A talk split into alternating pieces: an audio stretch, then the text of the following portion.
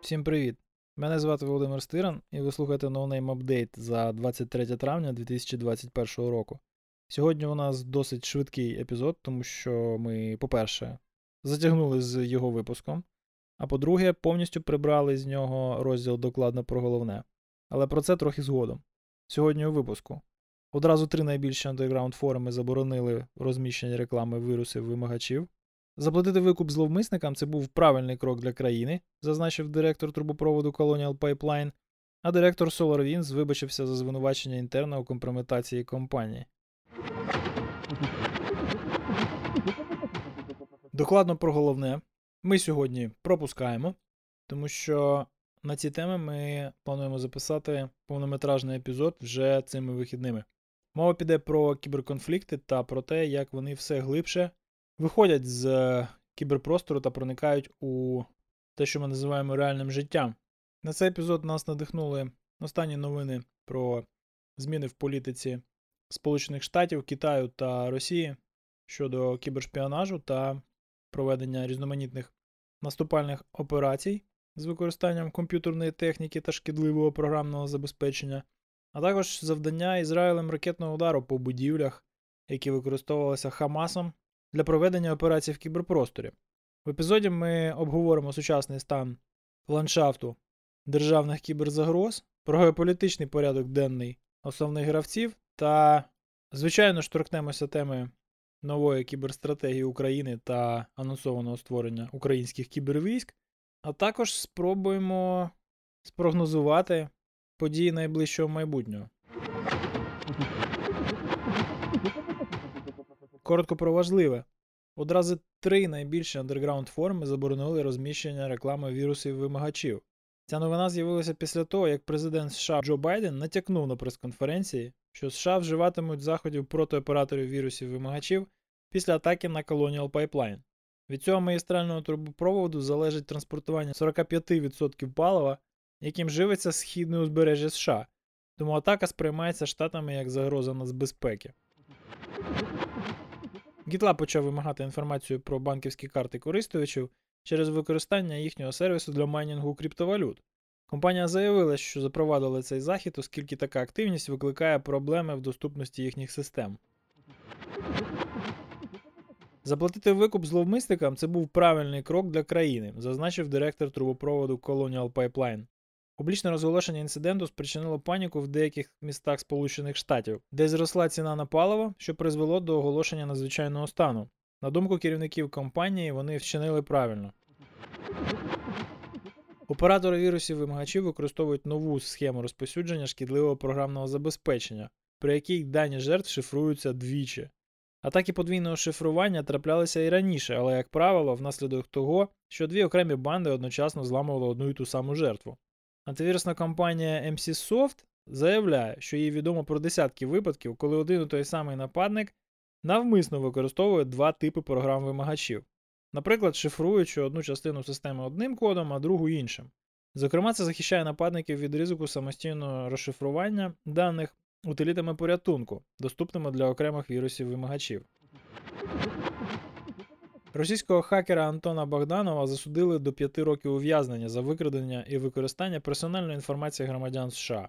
Антон Богданов, хакер на прізвисько Кусок, брав участь у схемі, в якій він викрадав особисту інформацію американців та використовував її для подання шахрайських податкових декларацій від імені жертв у період з червня 2014 року по листопад 2016.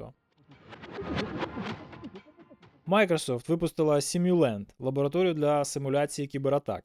Simulant – це ініціатива з відкритим програмним кодом від Microsoft, яка допомагає дослідникам безпеки розгортати лабораторні середовища, що відтворюють добре відомі методики з реальних сценаріїв атак.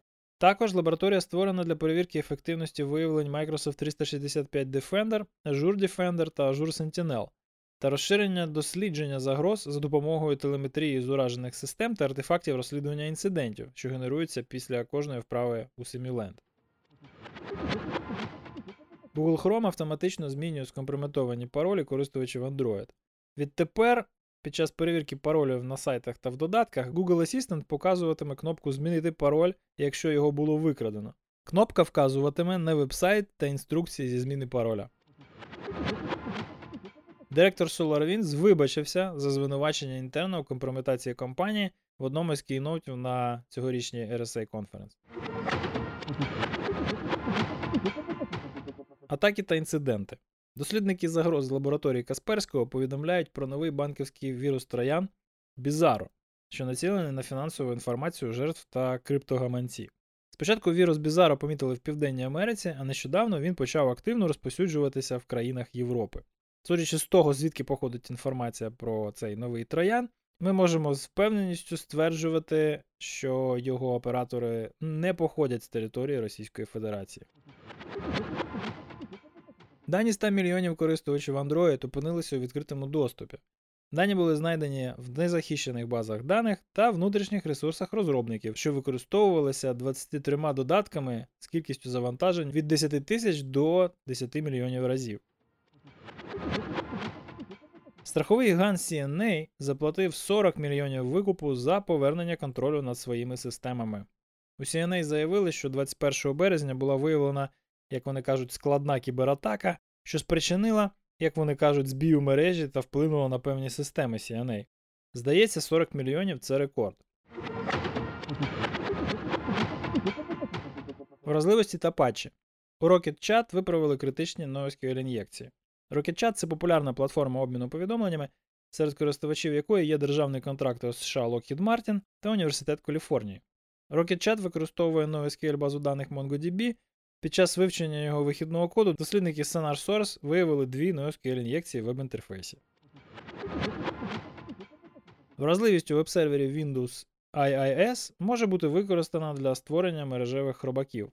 Корпорація Microsoft рекомендує встановити оновлення якнайшвидше. Аналітика. Аналіз звіту Verizon Business Data Breach Investigation Report 2021 року від Деніела Мізлера. Рекомендації. Дослідники з Project Zero розповіли про фазінг програм під iOS на операційних системах macOS на процесорі M1. Байки закопів.